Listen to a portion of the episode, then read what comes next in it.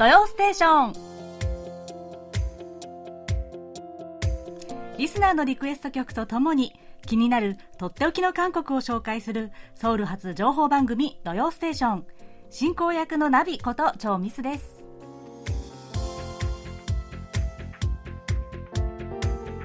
リスナーの皆さんこんにちは。あにわせよえー、早いものでもう8月も終わりですね。真昼のセミの声に夏の名残を感じています。今年の夏ってですね異様にセミの鳴き声が多かったって感じるのは私だけでしょうか？気のせい？でもですね猛暑の夏ってセミが増えるという説もね聞いたことあるんですよ。で私がどこで感じたかというとあの7月でしたら7月の終わりまで真っ暗な夜でもミーミーミーミーってすごい勢いで鳴いてたんですよ。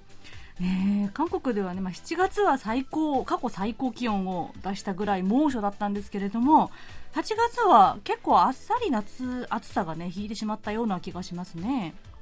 で、そんな中、井上陽子さんからこんなお手紙、えー、届きましたのでご紹介します。ダビさん、こんにちは。いつも楽しく聞いています。夏に聴きたい曲は、パッピンスえ小豆のかき氷。暑い夏の定番ですね。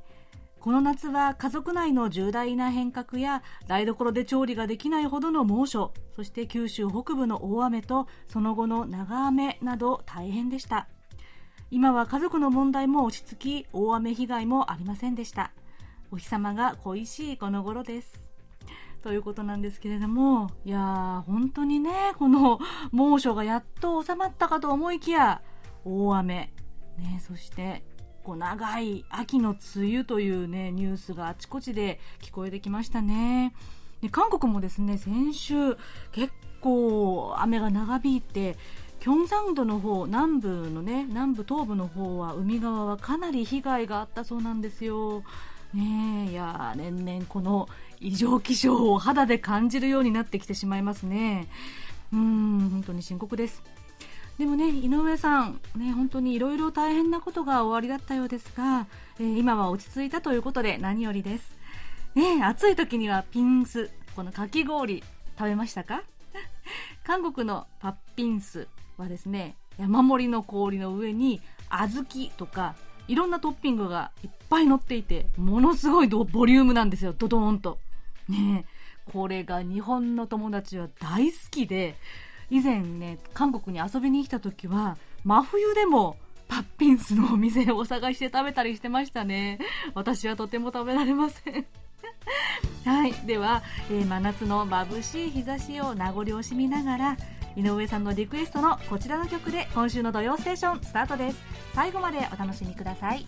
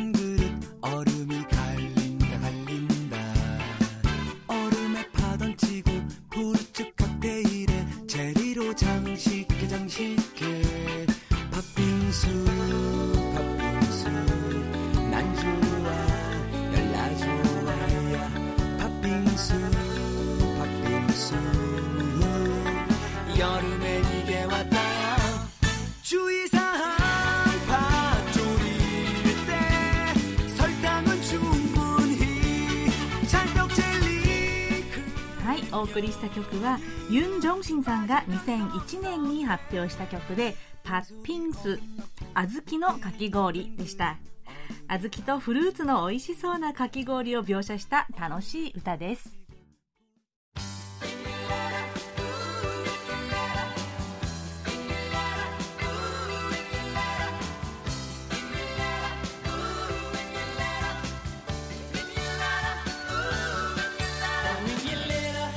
それではリスナーの皆さんから届いたお便りをご紹介します。福岡県の寺岡昭義さん。土曜ステーションの皆様こんにちは。長さん久しぶりにお便りを差し上げます。寺岡と申します。ありがとうございます、えー、夏ももう少しすれば終わって秋になりますね。韓国はどうでしょうか？早速リクエストをお願いしたいと思います。いいクサでスペースファンタジーをお願いいたします。韓国では中高年中高年層に人気のポンチャで有名ですね。あまりイーバクタさんは韓国では正当な評価を受けていないと聞いたんですが実際にはどうなのでしょう。私は今の K-POP よりはこっちの方が好きです。テンポも速くて楽しい気分になりますし多分イーバクサさんが一番日本で有名な韓国人テクノミュージシャンではないでしょうか。張さんはこういう曲聞かれますか？もっとポンチャが広がればいいなと思いますとのことですはい寺岡さんこんにちは。ありがとうございます。えー、イーパクサ。パクサというのはですね、博士と書いてパクサなんですけれどもね。まあ、あの、芸名ですね。イーバクサさんはですね、実は私思い出があるんです。これね、1996年に多分日本で CD を出されたと思うんですけれども、当時私大学生でした。そして、その大学の頃、友人がね、どこかからこの、あの、イーバクサさんの CD を発掘してきてみんなで聞いたんですよ。もうね、確かにヤングマンだったような気がするんですけど、いやー、相当なインパクトでしたね。でも、なんていうか、なんとも言えない気分でノリノリで聞いてたんですけれども、当時ね、96年といったら、まだ韓流はそんなに流行っていなかったと思うんですね。で、私も実は当時その頃はまだ韓国本国のことはね全然知らなかったんです。なので初めて接した韓国の歌謡曲だったかもしれません。ちなみに友達にですねあんた韓国語わかるならこれ何て言うか訳してよって言われたんですけどとても無理って思いましたね。ねこのポンチャっていうのはまあ、よくねトラックの運転手さんなどがあの運転中に聞くなんて言われたノリのいいトロットのことなんですけれどもイーバクサさんはただのポンチャクじゃないんですよ。テクノなんですよ、これが。いやー、新しすぎましたね。もう韓国でも間違いなく、イーバクサさんのポンチャはですね、独自のジャンルとして評価されてると思いますよ。でですね、あの、リクエストのスペースファンタジーはですね、残念ながら KBS では放送不適合曲 ということで引っかかってしまいました。なので、えー、別の曲ということで、モンキーマジックをこの後かけさせていただきますので、ぜひ楽しみにしていてくださいね。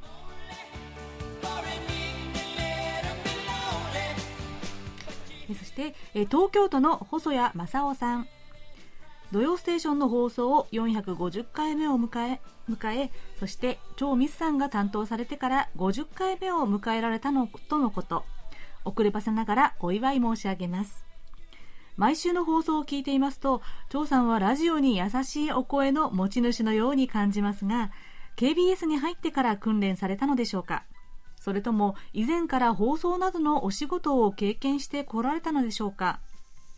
尾形先生の今更聞けない韓国入門はお二人のやりとりにそれぞれの優しいお人柄が現れていてニュース番組では報道されない韓国の様々な話題について解説していただけるので大きな関心を持って聞いています。これからも面白い話題をたくさん紹介してくださいますようよろしくお願いいたします。月末に放送されるのっぽさんの歴史ぶらり旅は小須田さんと張さんのやりとりがお父さんが丁寧に丁寧に諭すように話しかけ娘さんがうんうんとうなずきながら聞いているという趣で微笑ましく聞いています。こちらも小須田さんのお話を張さんと一緒に聞きながら勉強しているような気分になりよく理解することができます。土曜ステーションが末永く放送されることを願っております。とのことです。いや細谷さんご丁寧なお便り本当にありがとうございます。いやいや、私、ラジオに優しい声なんて言っていただけてね、本当に嬉しいやら、お恥ずかしいやらです。えー、放送の経験は全くございません。ね、これが初めての、初めてのラジオであり、なんでしょうね、公共の放送ですね。ただ、あの、考えてみますと、あの、昔はですね、昔の仕事柄といいますか、よくね、大勢の前で、えー、何かこう、まあ、説明会とかですね、何かの会で、司会をよく任されていました。なのでね、マイクが立つ、マイクの前に立つとスイッチが入っちゃうのかもなという気がね、しますね。なんか最近思い出したんですけれども。ええでもね、あの、お気づきの方はいらっしゃるとは思うんですけれども、私、字は早口なんです。でね、結構こう、早くなって舌がついていかなくなってですね、よく噛んじゃうんですよ。なので、今は一生懸命ゆっくり喋ろうと思ってこう気をつけてるんですけれども、時々ね、尾形さんとのこう会話などで、つい字が出てしまって、よく舌が回ってません。特にラリルレロが、ラリルレロが 気をつけなくては。でですね、えー、歴史ぶらり旅。ではですね、お、小須田さんが本当に丁寧に話してくださるんですよね。そしてまた、小須田さんのお声のトーンがですね、本当に柔らかくてすごく聞き心地がいいと思いませんか？なので、ついつい聞き込んでしまうんですよね。はい。今日この後、小須田さんご登場いただきますので、お楽しみにしていてください。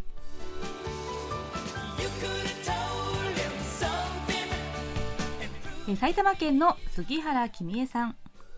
ナビさん、暑い日が続きますが、お元気ですか？ビール飲んでますか？かっこ笑い。はい。私は暑い日も暑くない日も飲んでます。えー、9月のテーマの参考になればと思いましてメールしました。1、この曲に癒された勇気をもらった曲。2、頑張ってる人に捧げたい曲。どうですかねということでですね、えー、9月のテーマに関しましてはもう一つお便りをいただいています。えー、お便りモンスター、おたもんこと松本拓也さん。さて9月のリクエスト曲ですが8月は広島長崎終戦幸福節などがあり9月は911の世界を震撼させたテロがありました。また今はコロナというウイルスとの長い戦いに人類は奔走しています。そこで平和日常というテーマはいかがでしょうか？というお便りをいただきました。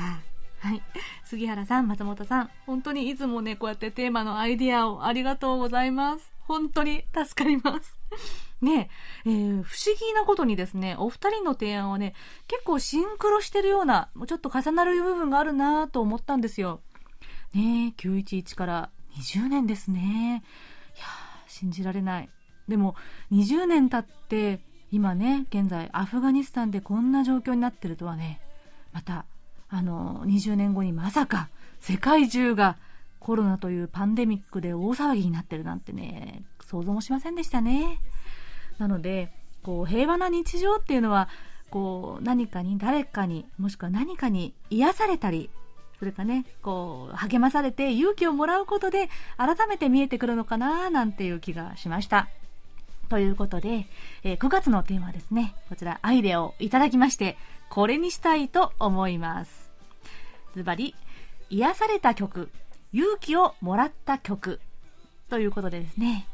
まあ、ほんのちょっと疲れたなという時とか、落ち込んじゃったという時、もしくはですね、何か大事なことを、まあ、試験とかですね、大事なことを控えて緊張してる時とか、そういう時にこの曲でほっと気持ちが緩んだりとか、あと背中を押されて、うん、励まされたりとか、そんな癒しと励ましの曲のリクエストをお待ちしております。もちろん、普段の日常の中で、これを聞くとなんかちょっとこう、なんかこう、リラックス、癒されるんだよね、なんていうのも大歓迎です。リクエストやお便りは、メールアドレス、japanese.kbs.co.kr または番組ホームページの掲示板でお送りください。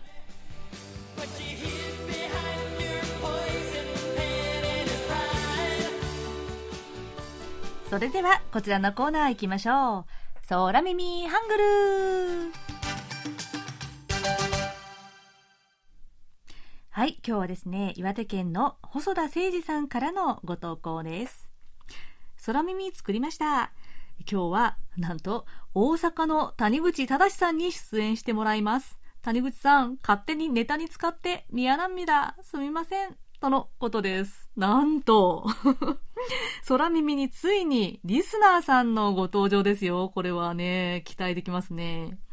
ではいつものように韓国人の空くんと日本人のミミちゃんの会話です。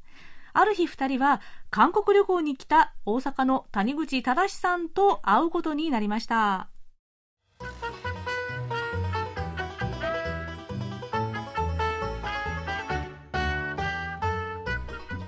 空くん大阪の谷口さんとの待ち合わせ場所はここで合ってるの？うんもう来る時間だよ。奥さんと一緒に来るんだって。うーん楽しみだわ。すっごく気さくな方なんでしょ？あ空くんあっちで手を振ってる人谷口さんじゃない？あ谷口さんだ。谷口さん本じゃね。空くん何言ってるの？本じゃねえっていうのは別れの挨拶なのよ。あ、谷口さんこっちに来るよ。あれ？どうしたのかな？谷口さん、本じゃねえ。そらくんってば、いくら谷口さんの口癖が、本じゃねえだからって、こんにちはを言う前からいきなり、本じゃねえはないでしょあ、谷口さん、こんにちは。私はミミです。谷口さん、空です。本じゃねえ。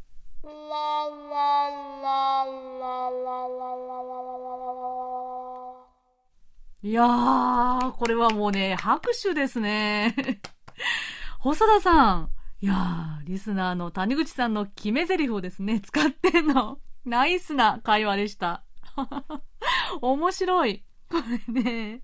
いやー、私はちょっと本当に感心して笑ってしまいましたよ。ね。え谷口さんのお便りといえば、ほんじゃねーの締めの挨拶ですよね。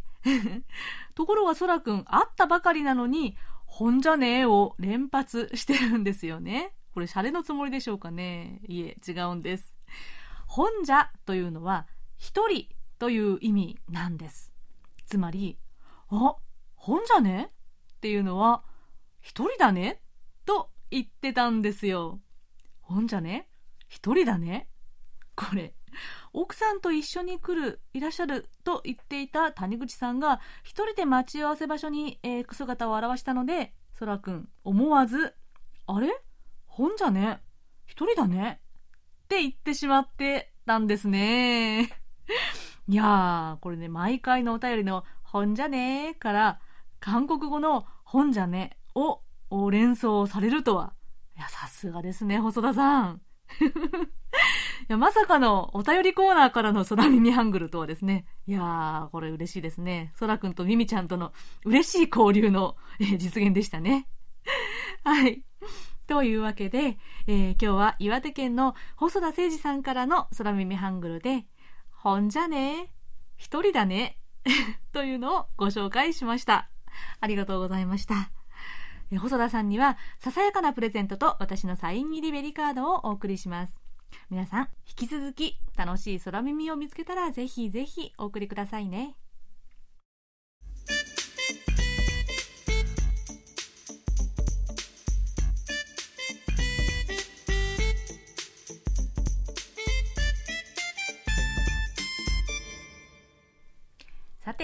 毎月最終週は皆さんお待ちかねのこちらのコーナー。のっぽさんこと小須田秀幸さんの歴史ぶらり旅です。小須田さんこんにちは。はいこんにちは。はい今月もよろしくお願いします、はい、よろしくお願いします。はい今日はどんなお話でしょうか？はいあの8月ということでですね、はい、太平洋戦争の終戦にまつわるお話、はい、そしてですねこの KBS のすぐそばに酔戸公園というのがありますけどそれに関するお話をしたいと思います。はい。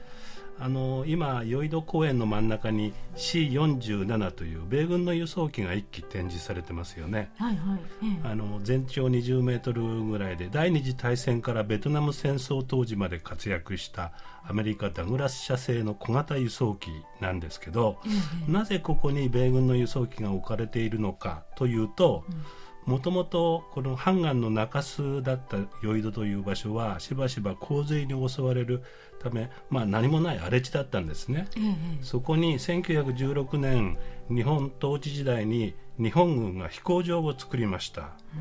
それで日本が無条件降伏した日から3日後の1945年8月18日午後2時過ぎここに米軍の輸送機1機が着陸したんですね、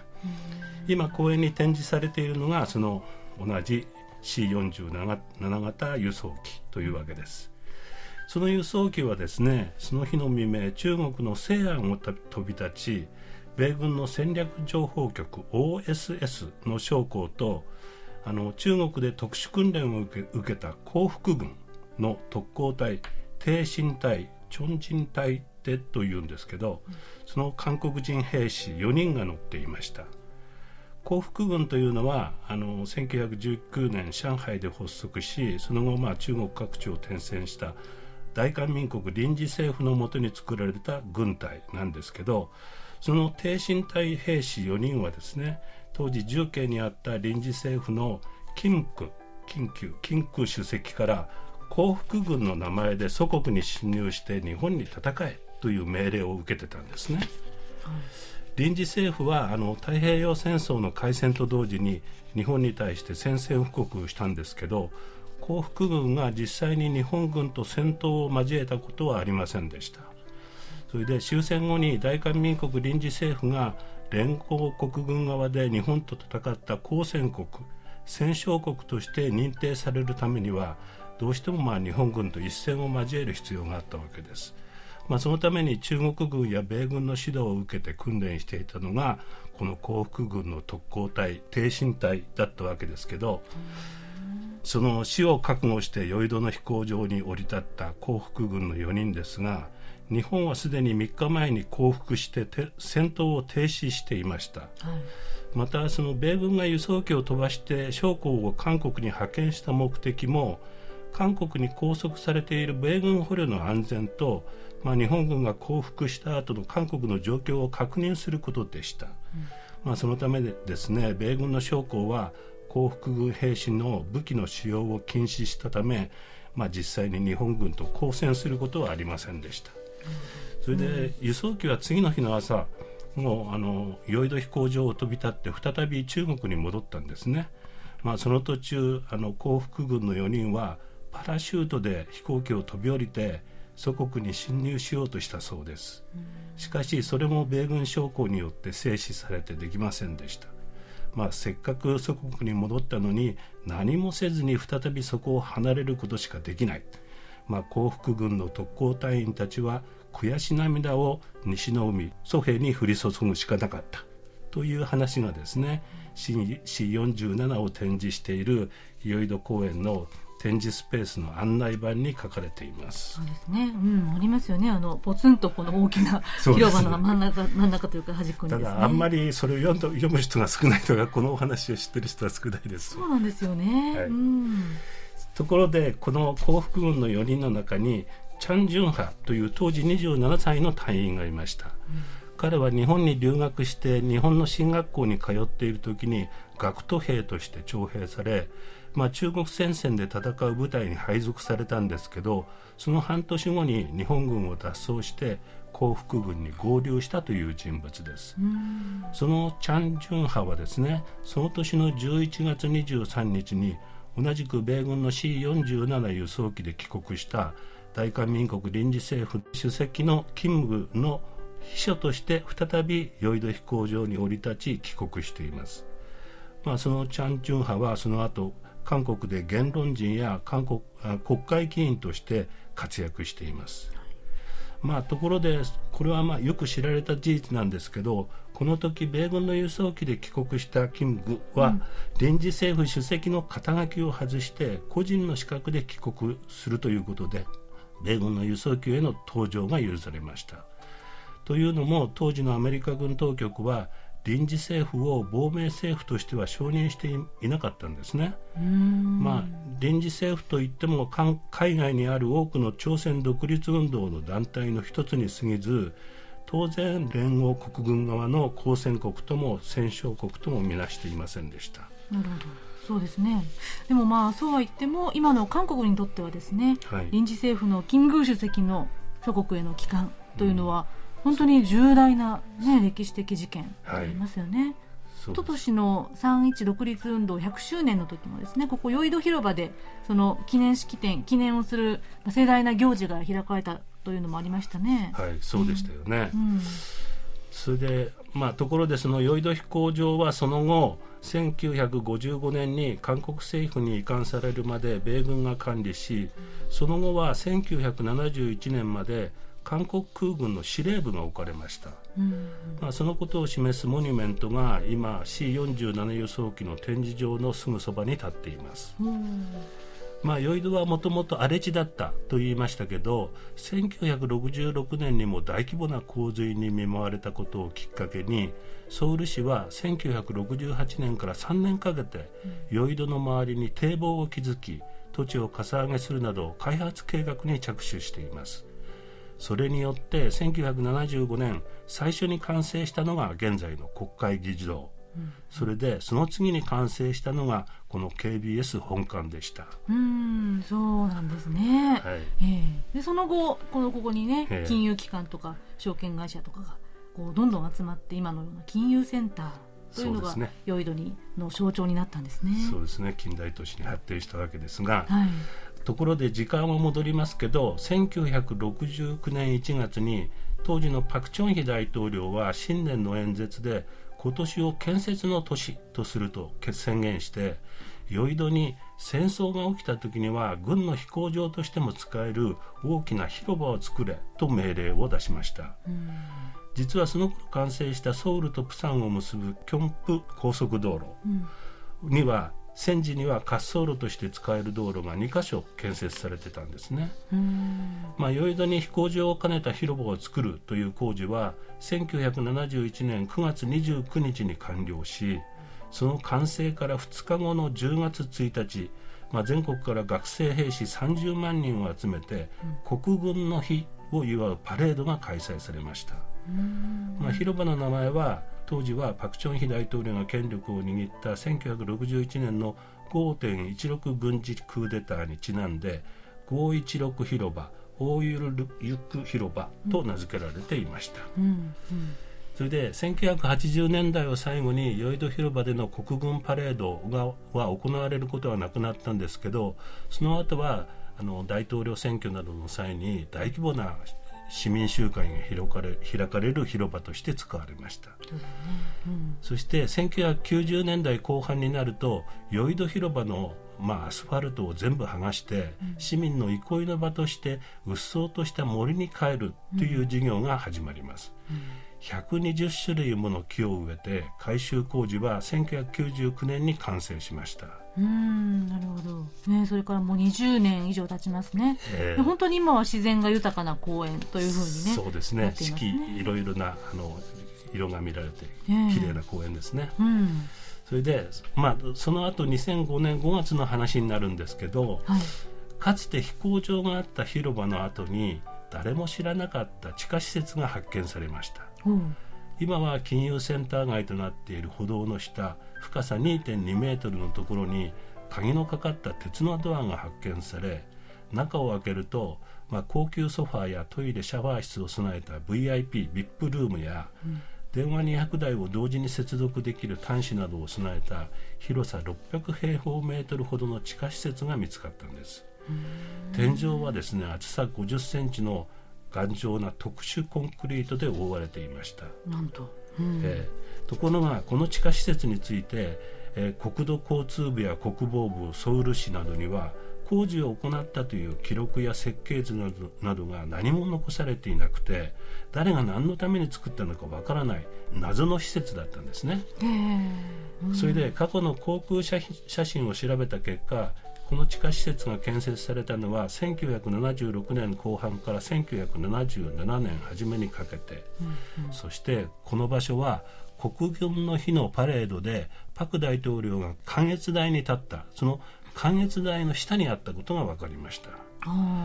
つまり大統領がテロや爆撃など何か不測の事態が起きた時にはすぐに身を隠すことができる地下バンカーだったわけですパク大統領を暗殺しようと拳銃が発射されその銃弾が大統領夫人に当たって射殺される事件があったのは1974年8月15日でしたけども地下バンカーが作られたのはその2年後のことです。まあ、建設工事はですね大統領警護室が直接指揮したと見られていて、うん、まあ、秘密の場所として秘匿する必要があり何の記録もないのはそのためだと見られています。それでソウル市はこの地下施設について未来遺産としてそのままの形で保存することを決め2015年からの復元工事などを経て2017年9月にセマバンカーという名前で一般公開しています、うん、まあ、セマとはですねソウル市アートミュージアムのことなんですけど、うんうん、広さ600平方メートルの地下空間はセマが管理運営するイベントスペースとして使われています。ところでそのパク大統領がヨイドに飛行場を兼ねた広場を作れと命じた1970年前後ソウル市長だったキム・ヒョノクという人物がいます、うん、彼はですねブルドーザーというあだ名がつくほど大規模な公共工事を推し進めた人でヨイドに堤防を築いて開発を進めたのも彼でしたしその彼が打ち出したのがソウル要塞化計画だったんですね、うんはい、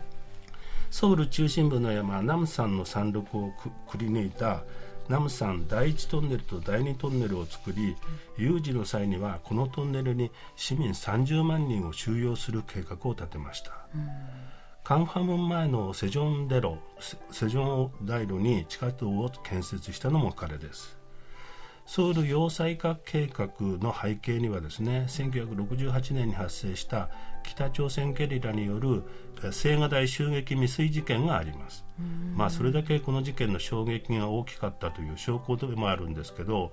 この事件のを契機に作られたもう一つの政策にチュンム計画があります、うん、あの忠義の忠に武士の武と書くチュンムですね。はいチュンム。これはあの豊臣秀吉の軍を打ち破ったあの李承信将軍のことですよね。はい、そうですね。うん、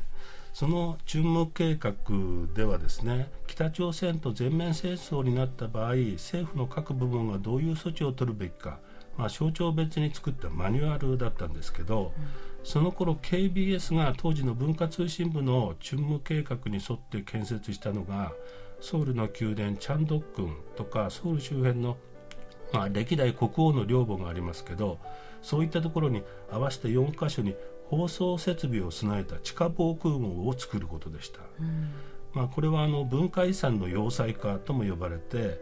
まあ、北朝鮮は朝鮮民族の文化遺産である宮殿や国王の領土までは攻撃することはないだろうという観測に基づいて計画されたんですけど、うん、まあ、その KBS の地下防空壕工事が行われたのもヨイドのセマバンカーが作られたのと同じ1976年です。まあ、当時時代はですねベトナム戦争が終わりラオスやカンボジアなどドミノ倒しのように共産化が進んだ頃で、まあ、韓国市民の日常の生活にも戦争の影が、まあ、色濃く漂う時代だったというわけです。なるほどですねいや本当おっしゃった通り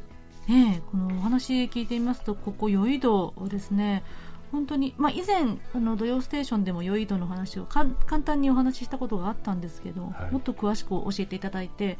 本当に常に戦争の影というのがこうちらついたちらついた地域ですね。ね、本当にそうですね。本当にもうね時代が違うもうかなり一昔の話のような気がしますがそうでもなくてそれこそ最近起きたアフガニスタンでの事態なんかも見ていると本当に決して遠くの出来事人事ではないなと思ったりもしますね。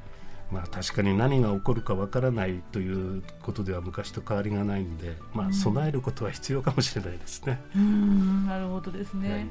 はい、はい、ありがとうございました。はい、はいえー、今日はかつて飛行場があったヨイド広場と秘密のバンカーについてのお話伺いました、えー、小須田さんありがとうございました、はい、ありがとうございます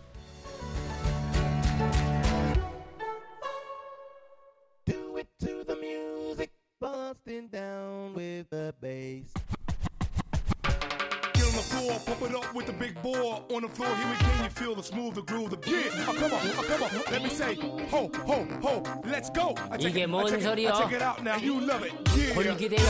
Pump it up with the big bore. On the floor, here we can, you feel the smooth, the groove, the beat. Oh, come on, oh, come on, let me say, ho, ho, ho, let's go. I take it, I take it, I take it out now, you love it. Yeah. Woman,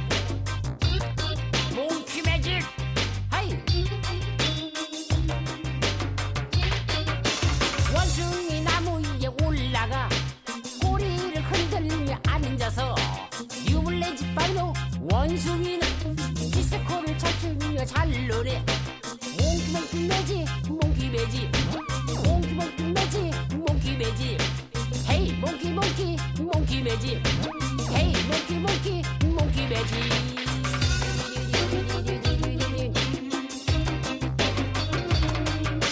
원숭이 어디서 나왔냐? 산 위에 둥그런 달걀에서 유불내지 꼬리에 원숭이는 쓰러 한다고 뽐내네 モンキーメジモンーモンキーメジモンキーメジヘモンキーモンーモンキーメジーモンキーモンーメジこちらは先ほどお便りをご紹介した福岡県の寺岡昭義さんからのリクエストの飯爆サさんで、えー、リクエストの曲とは違いますが、えー、モンキーマジックをご紹介しました。えー、ポンチャッペクノの第一人者と言われた飯爆サさん。このリズムとノリは癖になっちゃうかもしれませんよ。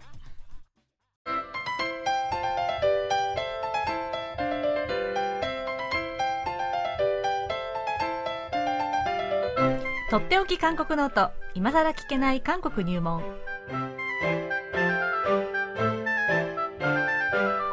ソウル滞在18年目の韓国社会ウォッチャー弘益大学経営学部助教授の緒方義広さんが韓国社会のどんな疑問にもお答えします尾形先生今週もよろしくお願いしますよろしくお願いします。はい8月も終わりですねはい。早いですね。早いですね尾形先生はもう来週からそうですね。はい。声に力がないですが 頑張っていただきたいと思いますはい。頑張ります。はい。それでは、今日の、えーご質問です。はい。えー伊藤浩一郎さん。えー尾形さん、こんにちは。韓国ではアーチェリー競技が強いですが、国技でもないアーチェリーがなぜ強いのでしょうか？その背景と歴史などを教えていただければ幸いです。とのことです。はい。えー、国技とは言わないですけれども、もう国技のようなものかもしれませんね。ね今年のオリンピックでもね、はい大活躍でしたね。あの、ヒョジャチョンモクとかっていうふうにね。ヒョジャチョンモクえー言ったりしますよね。うんあの、親孝行の。高校のまあ、な種目国に貢献してる、うえー科目えー種目というような言われ方もしますけれども、はい。えーこの間の東京オリンピックの、お際にもですね、ねえー韓国のアーチェリー大活躍でしたけれども、このお東京オリンピックから新種目があ登場したんですけれどもこのアーチェリー韓国ではヤングンと要求と言いますけれども、ええーこの混合団体というね、うんえー男女混合団体という、えー種目が新しくできたんですが、はい。えーこれが結構話題になりました。うん。はい。えー韓国は、あーキム・ジェド、えーアン・サンという二人のペアが、うんえー決勝戦でオオランダを下して金メダルを獲得したんですけれども、はい。このキム・ジェドクさんっていうのが、えー17歳の高校生。うん。えーで、アン・サンさんっていうのは、うんえー20歳の大学生ねえ。という、まあ、二人。人とも非常に若い。ね。ね特にそのキム・ジェドクさんはですね、うん。えーあの、まあ、ファイティングとね、えー叫ぶ、ねねファイティングっていうのは、まあ、英語のファイファイト、ファイティングなんですけど、まあ、日本語で言うファイトみたいなねね。気合を入れたりする、応援を。入れたりする、えーうん。言ったりするね、うん。えー言葉なんですけども、うんうん。えーまあ、それを叫ぶのも話題になりましたし、ね。まあ、この二人若くしてですねええ金メダルに輝いたと。えーえーそれ以外にもですね、もうみ、えー皆さんたくさん、えーメダルを獲した獲得したわけですけれども、えーリオオリンピックうなんかの時にはですね、えー男女個人団体の全種目で金メダルを韓国が独占したっていうね、うん。えー記録もありますし、えー特に女子の団体は今回のお東京オリンピックまで、えーソウルオリンピック88年のソウルオリンピックから今回まで9大会9大会連続で金メダルを取っているという。ね、もう無敵の、ね えー、種目になってます。重たい金メダルですね。はい。うん、えー、で、まあ、韓国ではね、このアーチェリー、韓国代表になるのは、オリンピックで金メダルを取るより難しいとも言われているほど、ね、まあ、選手層が厚く、うん、えー、若い選手もどんどん出てくるという感じです。うん、そうなんですよね、はい、うん、ではなぜ韓国はこんなにアーチェリーが強いのか、はい、あというと、まあ、いろいろな要素があるんですけれども、えー、まあ一番大きいのは強化策の結果だと。うん、えー、まあ自国開催の1988年のソウルオリンピック、うん、えー、に向けて、様々な競技の育成強化をですね、えー、選手育成の強化を図ったんですね。はい、えー、で、その時に、まあ、あの、すでに、えー、世界的に有名だったり、人気のある種目となるとなかなか競争が激しいので、うん、まあ、メダルの可能性を追求して、マイナー競技にですね、あの、まあ、力を入れたと。うん、おそして、まあ、えー、1988年というと韓国が、えー、民主化を果たして以降の、これからどんどん発展していくという、またそういう時期に、えー、まあ、重なってですね、うん、大企業のバックアップも非常に、えー、国を挙げてですね、うん、えー、大企業も含めて、えー、まあ、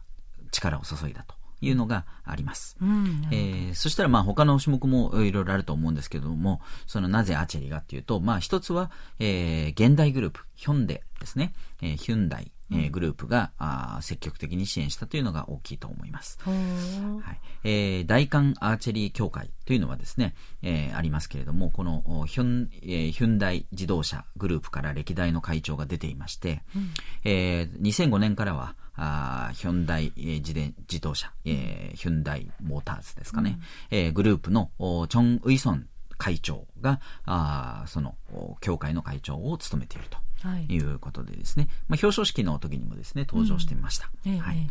えー、そして、まあ、アーチェリー、今やもう韓国を代表する、えー、種目になってますし、えー、競技人口が非常に増えてきていると、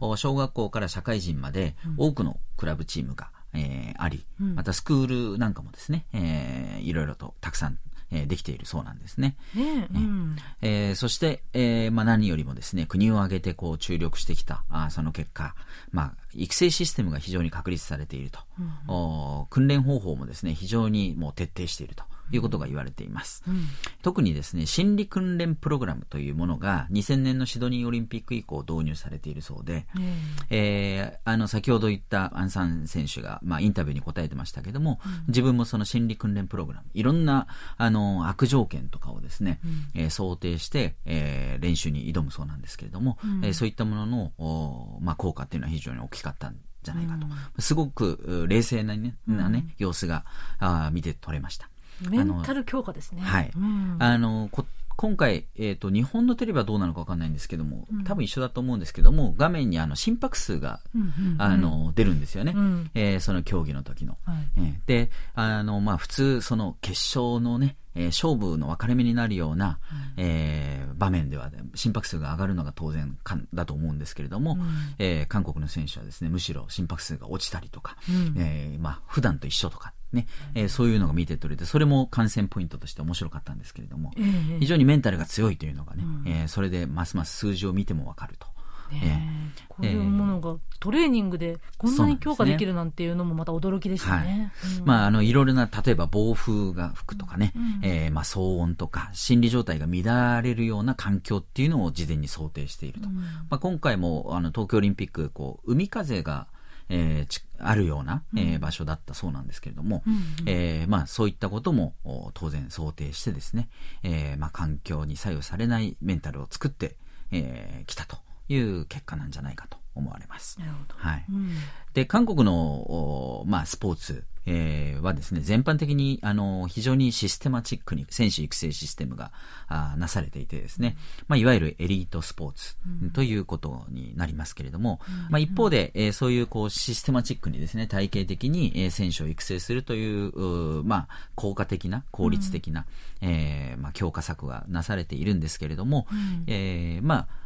このシステムがゆえにですね、うん、えー、例えばそのシステムに合わないといった選手なんかが、その、まあ代表に選ばれないとか、うん、代表、まあ実力があっても、まあ、なんていうんですかね、こう、仲間外れにされてしまうようなこととかが起きたりっていうのが、えー、しばしば韓国でのスポーツ界でですね、話題になったりします。はい。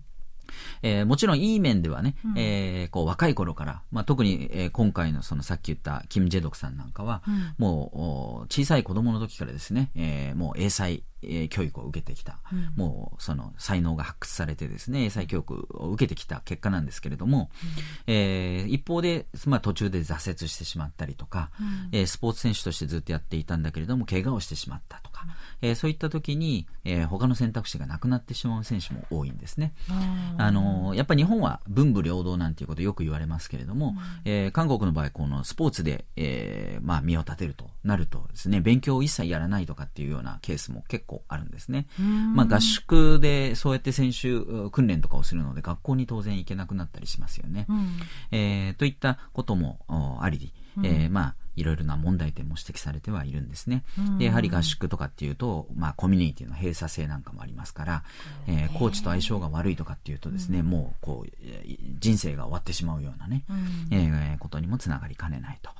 えー、まあそういったこともあるので、なかなか、えー、一概にですね、素晴らしいとまでは、とだけ言えは言えないんですけれども、うん、えー、まあそういったあ結果で韓国のアーチェリーは強くなって、えー、これだけの長い間、うん、えー、まあ強さをですね、維持してるんじゃないのかなと、えー、思います。なるほど。はい、えー、今日は、えー、韓国ではアーチェリー競技がなぜ強いのかその背景についてお話をいただきましたありがとうございますありがとうございましたはいえー、では、大田さん、来週は？はい。はい。えー、来週も引き続き、えー、今更聞けない韓国入門ということで、えー、来週はですね、えー、韓国、朝鮮という故障の、うん、をめぐるお話をしたいと思います。なるほどですね、はい。はい。楽しみにしております。とっておき韓国ノート、今更聞けない韓国入門宛てに、皆さんどうぞお気軽にご質問をお寄せください。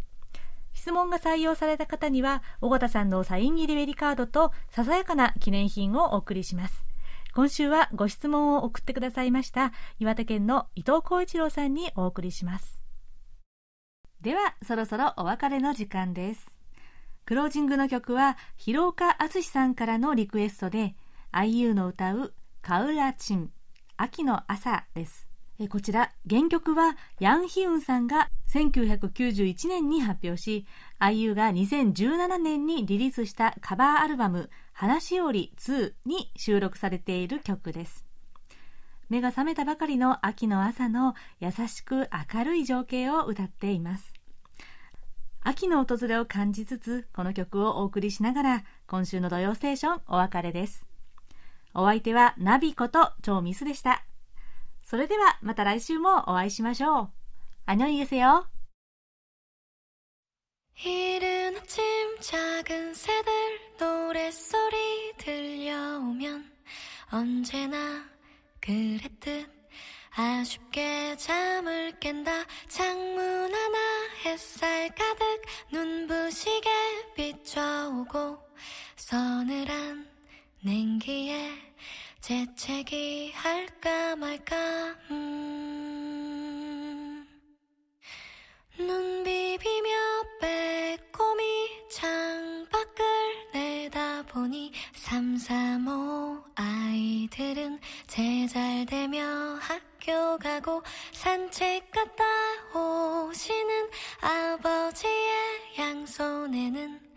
효과를 알 수 없는 약수가 하나 가득 음. 딸각딸각